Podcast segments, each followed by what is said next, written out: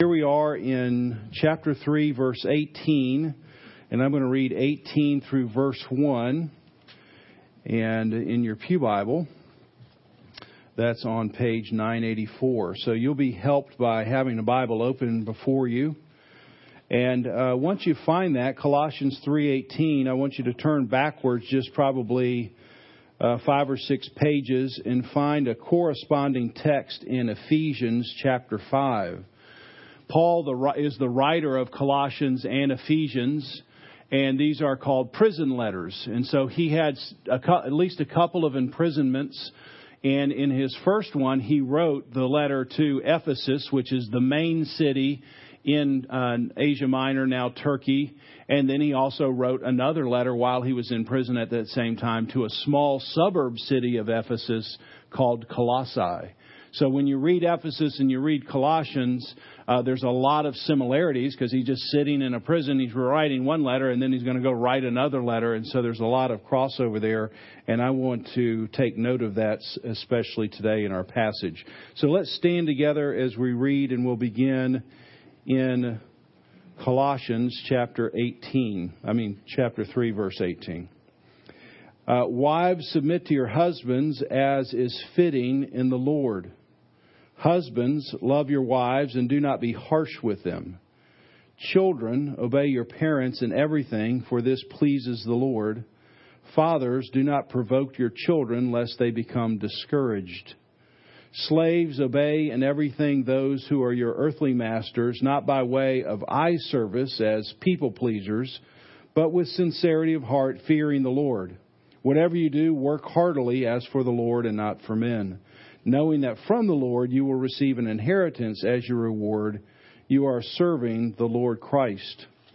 For the wrongdoer will be paid back for the wrong he has done, and there is no partiality. Masters, treat your slaves justly and fairly, knowing that you also have a master in heaven. Now, in Ephesians chapter 5, I want to read a few verses here. 22 through 25. Wives, submit to your husbands as to the Lord. For the husband is the head of the wife, even as Christ is the head of the church, his body, and is himself its Savior. Now, as the church submits to Christ, so also wives should submit in everything to their husbands. Husbands, love your wives as Christ loved the church and gave himself up for her. Verse 31 Therefore, a man shall leave his father and mother and hold fast to his wife, and the two shall become one flesh. This mystery is profound, and I am saying that it refers to Christ and the church. However, let each one of you love his wife as himself, and let the wife see that she respects her husband. Children, obey your parents in the Lord, for this is right. You may be seated. Let's take a moment to reflect together on God's word.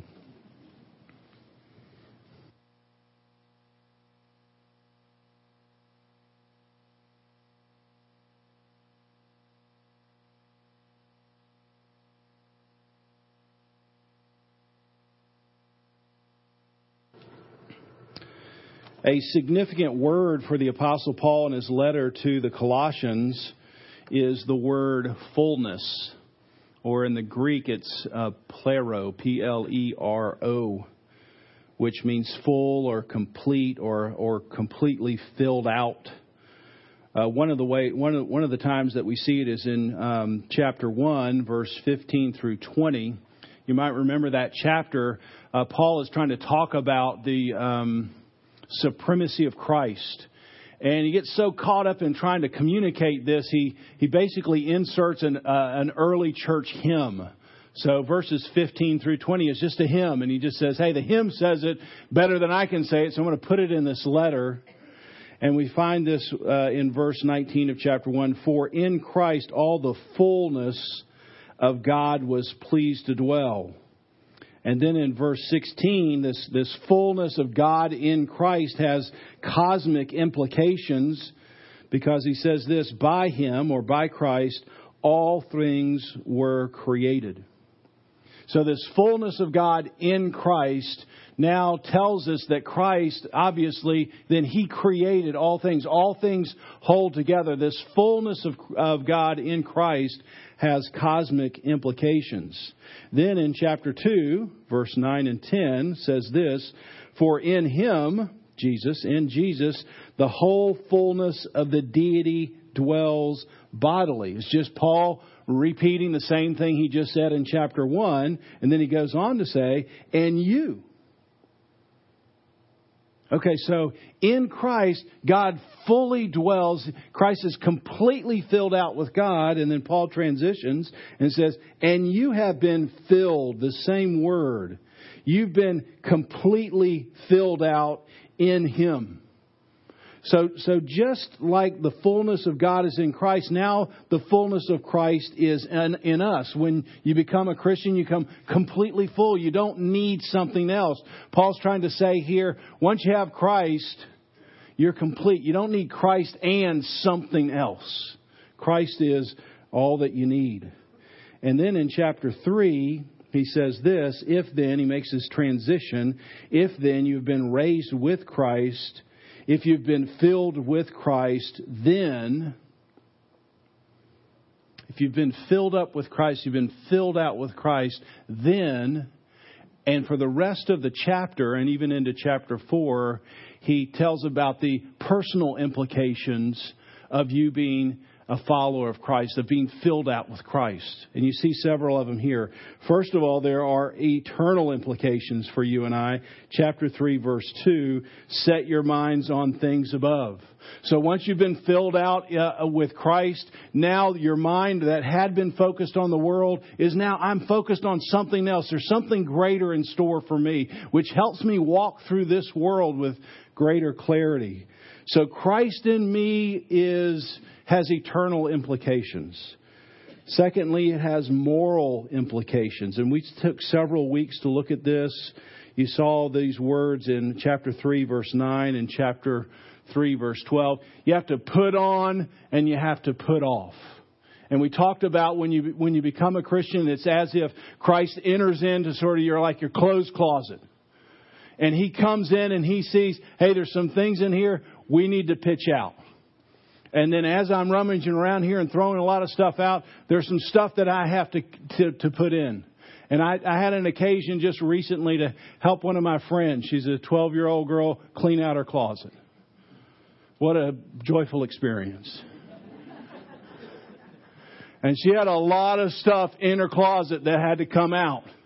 And as I spent my time trying to navigate and negotiate with her what needed to come out, just stuff that wasn't useful anymore. I kept thinking, this is like my life. Christ has come in. He's like, Paul, you know, you're holding on to this like you're going to use it. You're not going to use it. You don't need it. It's time to take this out. And so Paul has this list here in chapter 3 all these things that need to be, be taken out. And then Christ comes in and says, okay, let's add some of these new pieces of clothing in. So when Christ fills us out, it has eternal implications. It has moral implications of how we live our lives. And then in our passage this morning, has domestic implications. How we live in a family, how we live in a workplace. See, Christianity is not a religion that sort of sits on the shelf. You don't just say, well, I became a Christian and I've got this fire insurance policy. And if anything bad happens, you know, I, I just whip it out and say, hey, I'm covered at the very end. But I don't really access my policy. I, I just have it sort of on the side. And Jane Ann did such a great job of, hey, I just sort of said this stuff and it was like something I thought I was going to just rely on the end. I had no idea it's something that gave me life right now. And so the apostle Paul is trying to say, if you've been filled up with Christ, it has all these implications on your life. It doesn't just sit on the shelf. It matters in how you live as a family, how you live as parents, how you, how you live in your workplace. So this morning we want to focus in on the family and the fullness of Christ in our lives informs how we have relationships with our family. And next week we'll talk about uh, the work. the workplace. Paul offers a very brief few uh, words here, and he really just offers four words of instructions. I want you to take a look at them. They're each in the following verses. Verse 18, submit. Verse 19, love. Verse 20, obey. Verse 21, provoke. So really, he's just saying, sort of in a rapid fire, he doesn't say everything he possibly could say about these relationships. He just picks out one little thing. And, and I think it must be because these are the things that uh, either normally people are wrestling, wrestling with, or he knows something about this city that he's talking to. So he's saying, wives, submit to your husbands. Husbands, love your wives. Verse 19. Children, obey your parents and fathers, don't provoke your children so that they become discouraged. And we can't say everything that could be said. We, we, like I said, we have to get to the end of Colossians at some point. And so each one of these could be a sermon, but let's just limit ourselves to the words that Paul has chosen to use in his letter. And I want to start with this marriage relationship. And, before I start with these words, and the marriage relationship, I, want to uh, make a preliminary remark. And this is really important before we get into these words of submit and love. And I want to say this clearly the submission of the wife and the love of the husband are ultimately about the gospel. They, they have other implications for sure, but there's one overarching implication for the Christian marriage. The submission of the wife and the love of the husband are ultimately not about you and your spouse, not about your family, your children. It's ultimately about the gospel. Paul's commands aren't simply, hey, here's some good character traits, that if you have these character traits, you're going to have a much better family. That's not really what he's saying here. He's really saying that these character traits help other people see Jesus. Verse 18, wives submit to your husbands. Why? Why? He says, because it's fitting in the Lord. God has a particular design for marriage. He wants it to fit together like two pieces of a puzzle. And when the wife submits, she perfectly forms herself like a great puzzle piece to her husband. And it's a perfect fit for what God has in store for marriage because one of God's primary purposes for marriage is so that marriage would mirror the relationship of Christ and His church. There are other purposes to be fruitful, to multiply, so, so we wouldn't be lonely. There are all other kinds of great purposes. But one of Christ, God's greatest purposes for marriage is He needs a picture. The world is living in darkness, and He says, I need some kind of picture so people can understand how much that I love them and what kind of response they must have to me. And so when the wife submits to her husband, she's showing everybody who intends to follow Christ this is what it looks like to follow somebody who loves you. Husbands, verse 18, love your wives. Why? Paul gives this explosive reason in, in Ephesians. It's because the, the husband's unconditional, uh, sacrificial, not self seeking, but other seeking love is, is a, just a shadow. It's just like a whisper of the kind of unconditional, sacrificial, Christ like love that God has for us. And so, husbands, if you ever get confused of, of what your love should look like to your wife, you can just always turn to the cross. You have a permanent display of, hey, this is what I want to make sure people see. They don't understand how much I love them, so I'm going to use husbands and I'm going to use them in how they love their wives to show people how much that I love them. So in a Christian marriage, the drama of the gospel is on permanent display. Now, it, this, this coming month, in the month of May, there's five weekends, I think, in May. Maybe there's just four. But however many weekends there are, three of the weekends there are weddings here at Christ Community Church. And so I'm involved in, in all three, and it's Joe and Michelle, Micah and Megan, and Zachary and Sarah. So these three are coming here to get married in the next month. And, and I just want to say right now to them, And I want to shout out to everybody to say, hey, when, they come together, for at that moment, in two weeks, in three weeks, in five weeks, their lives now, these two people are going to come, become one. They're going to be a permanent display of the drama of the gospel. They're going to do lots of other things, but when they come together, this is a, like a visible picture for the world for wherever they live, wherever they go, whoever they intersect with, they're constantly going to be on display. And so, how Joe and Micah and Zachary unconditionally and sacrificially love their brides, it'll be a permanent display of how Christ loves us. Wow. What a responsibility. And how Michelle and Megan and Sarah submit to their love is a permanent display of what it means to submit to the love of Christ. What an opportunity. The submission of the wife and the love of the husband are ultimately about the gospel. Because this relationship with, with, between Christ and his church, it's a mystery.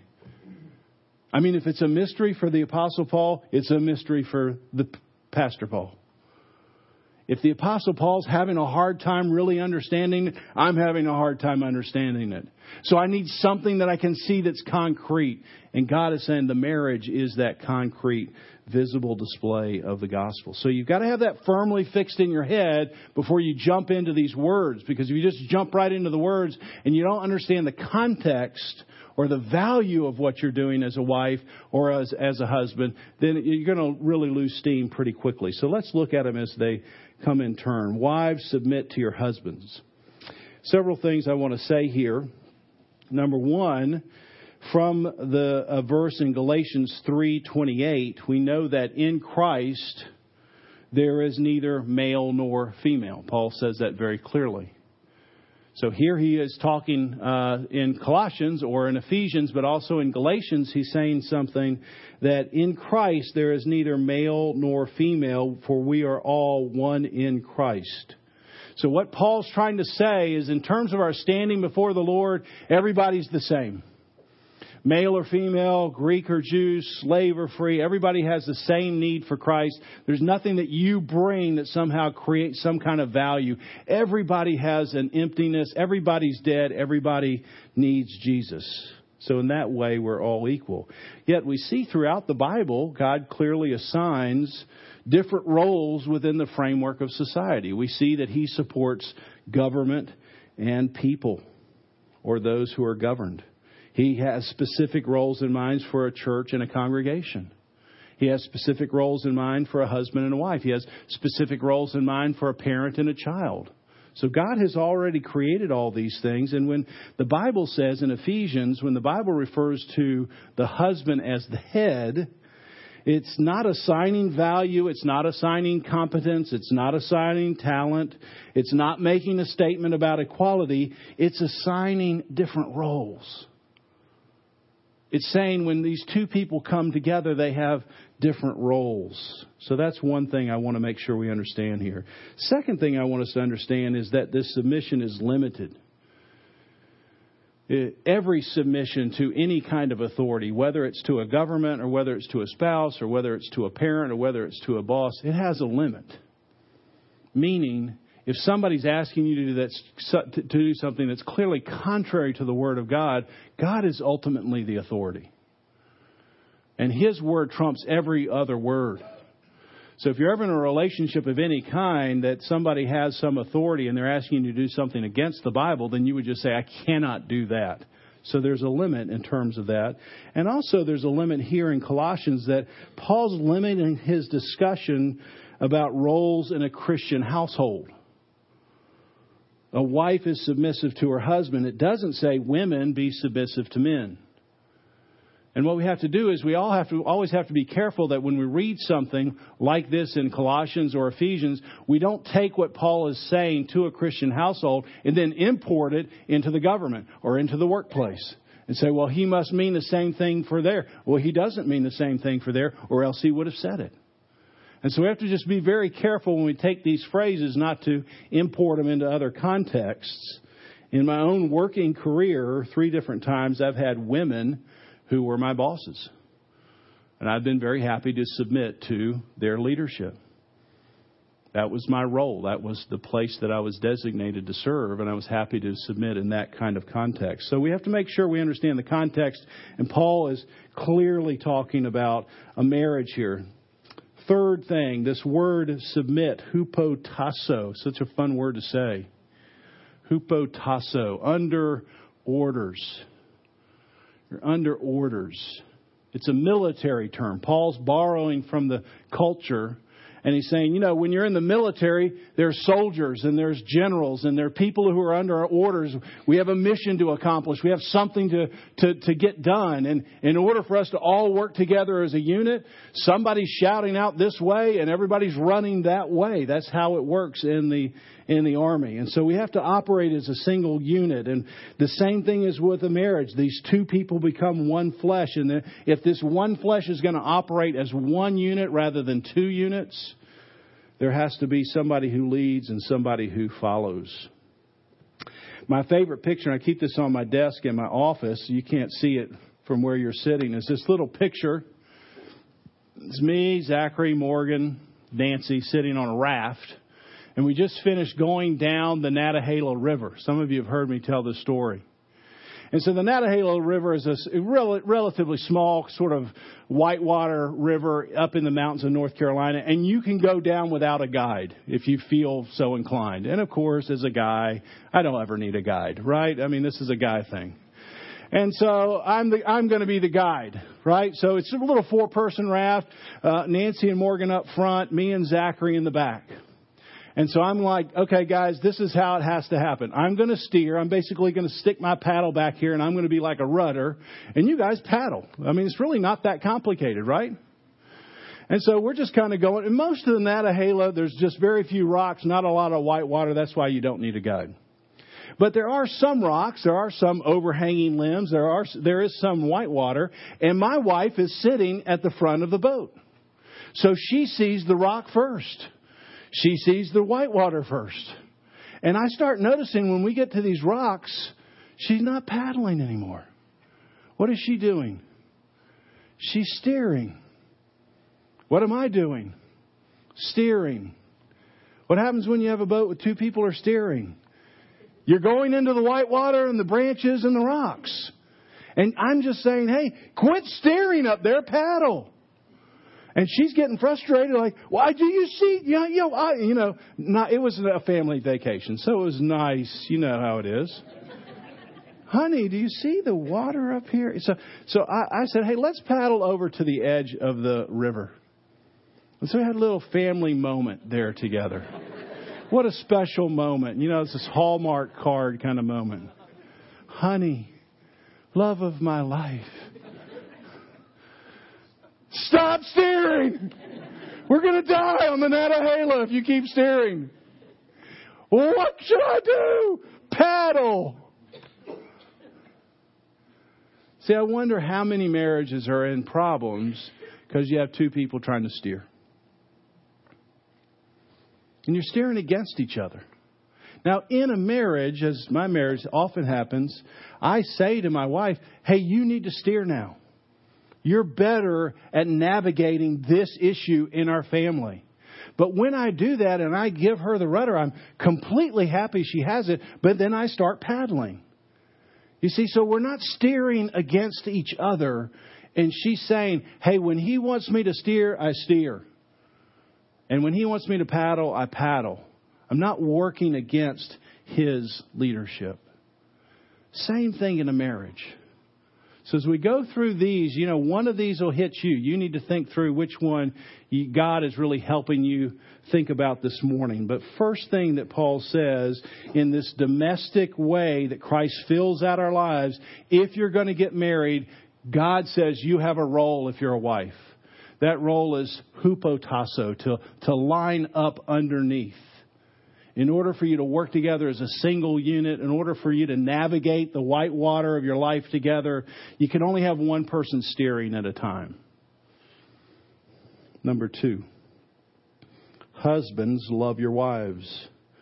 Now, I just thought about this. If, if, if you were reading through this passage and you got here to 318 and you read this, wives submit to your husbands as fitting, as is fitting for the Lord. Husbands, and then there was like a hole in the page of your Bible. Husbands, whole blank spot, your wives. You're like, hmm, gosh, I'm sorry there's a hole right there, a little rub out mark. I can't read that word. What might you include? What might you put there? Okay, wives, submit to your husbands. Husbands, govern, rule, reign over direct, control. I mean, they sort of they kind of work with submit, don't they? Somebody's submitting, and then somebody has to rule, somebody has to reign, somebody has to govern. That would just seem like a natural word to fit in there, but that's not what Paul puts in there. Love your wives. Understand that these women, very strong, equally in need of Christ, equal in intelligence, equal in talent. They're trying to submit.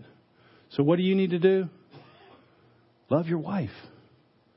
And in case there's some confusion of what, what loving really means, the great thing is, is we have a, a definition and a demonstration of what love really means.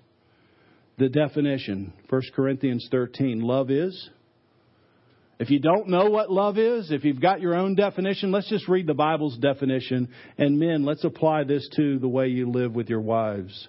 Love is patient. Love is kind. It does not envy. It does not boast. It is not proud. It is not rude. It is not self seeking. It is not easily angered. It keeps no records of wrong. Love does not delight in evil, but rejoices in the truth. Love always protects, trusts, hopes, and perseveres. So if you're confused about your definition, here Paul gives it to you in Corinthians 13. This is what it means like. This is the definition, and what's the demonstration? Christ, husbands, love your wives as Christ loved the church. There are a lot of powerful illustrations, um, and probably the most is in powerful is in the Old Testament with uh, prophet Hosea. Some of you remember the story. The prophet is the person who is assigned by God to be the mouthpiece for God, to help people understand what God thinks, what He's saying, what what He under what He thinks about His people. And uh, the prophet Hosea is given instructions by God to marry a prostitute named, named Gomer. No sooner are they married and they start having children that Gomer starts selling herself to other men for sex. And Gomer is continued is is, is tasked to continue to supply uh, finances for her, even in the midst of this. And then, sort of at the end of, of sort of almost her life, she's completely worn out. She's actually being sold as a slave on an auction block, and she's at the discount price. Nobody wants her anymore. So Hosea's wife is at half price. Meanwhile, he's been supplying her all the sufficient that she needed, the food, the supplies that she needed to keep living a life of adultery. And God comes to Hosea and says, Hosea, go. He does have to purchase her, but that's not what he says. He says, go love her again. Purchase, maybe, tolerate, maybe. Think about this, man. Go, go love your wife again. And the reason I need you to do that, Hosea, is because my people have prostituted themselves to all things in the world. And I need them to know that I'm still coming for them. So I need you to go for this person who's not lovely in any way.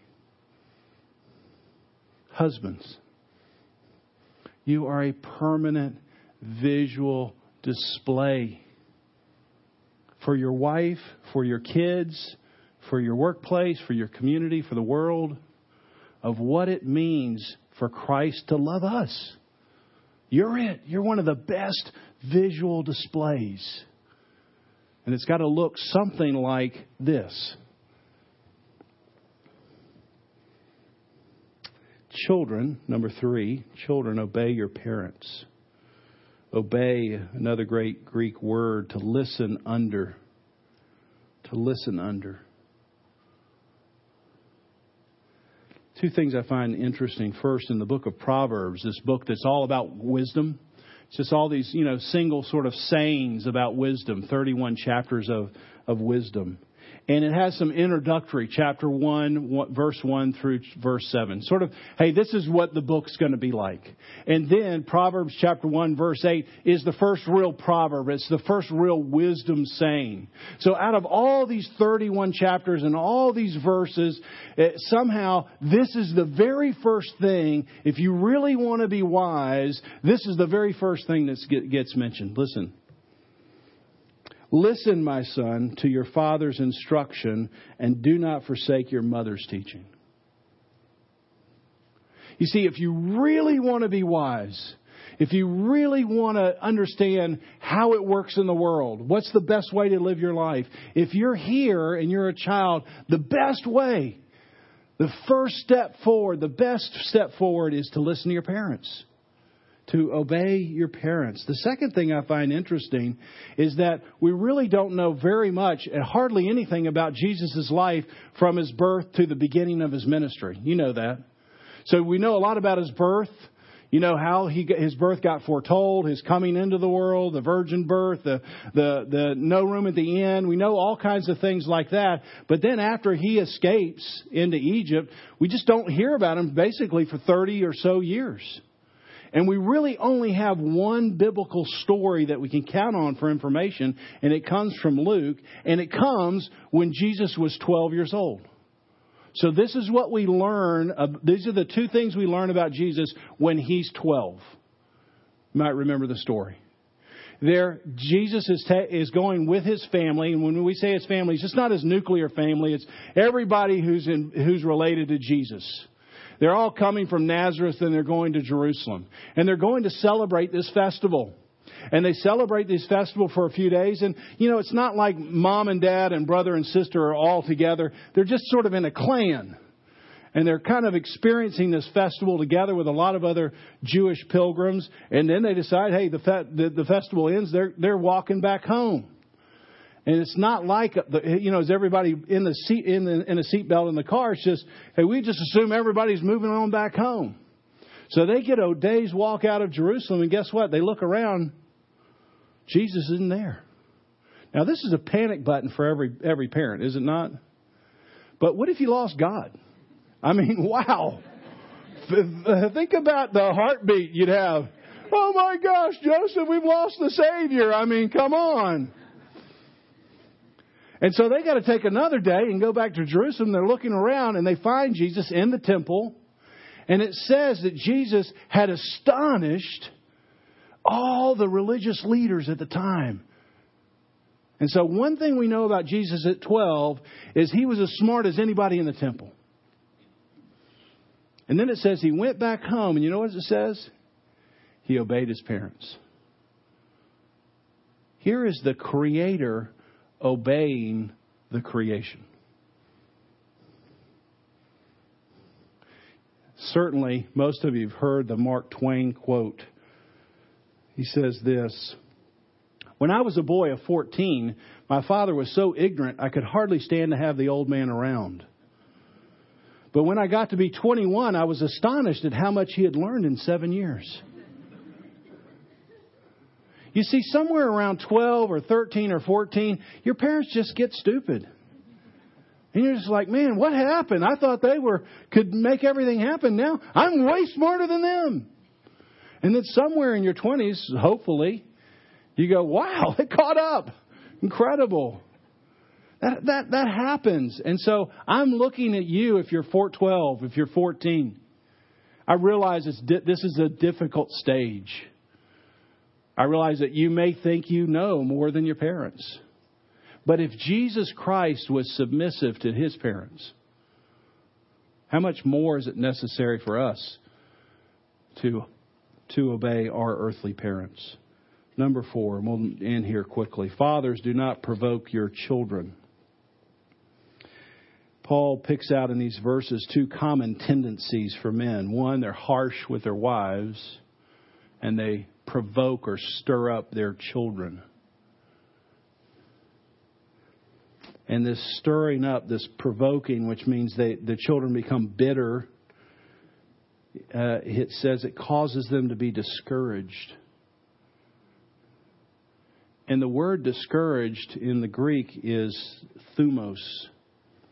So where where you get thermos or thermometer. And so men, fathers, you're you, you know you're the thermometer you're the thermostat in your home. You largely set sort of the emotional temperature in your home. When your kids come home in your home, a lot of them can tell what the emotional temperature is before they even know they see you. So here, here's my question for fathers What's it like when you're in the home? What's it like when you have to enter into that conversation with your wife or your family? You have to have this family discussion, and you're the thermostat. Would your family say, Well, you know, when it gets hot, he knows how to cool things off? When, when we're freezing, he knows how to create some passion and, and warm things up. Or when do you when you enter into it, just people become discouraged. You're angry with your wife, you're discouraging with your kids. You see, the gospel doesn't sit on a shelf. It's not like, hey, I just learned this about Jesus and then that's it. It's, it's I spent 40 years being filled out by the gospel, becoming more and more like the image of Christ. Whether it's a wife, a husband, a parent, a father, a child my hope is that God's speaking to you, helping you see where you need to take some things out, put some things in. Let's pray together. Lord, this uh, very practical passage from 2,000 years ago from the Apostle Paul, a man who was likely never married, never had children is not just his word, it's a divine word. And it's not just for his day, it's for our day. And so I believe that today was a divinely appointed message for specifically some people here who struggle with some aspect of this. I pray that you would, by your Holy Spirit, just carry it into their hearts and their souls and their minds. Make it change the way they live their lives, I pray, in Jesus' name. Amen.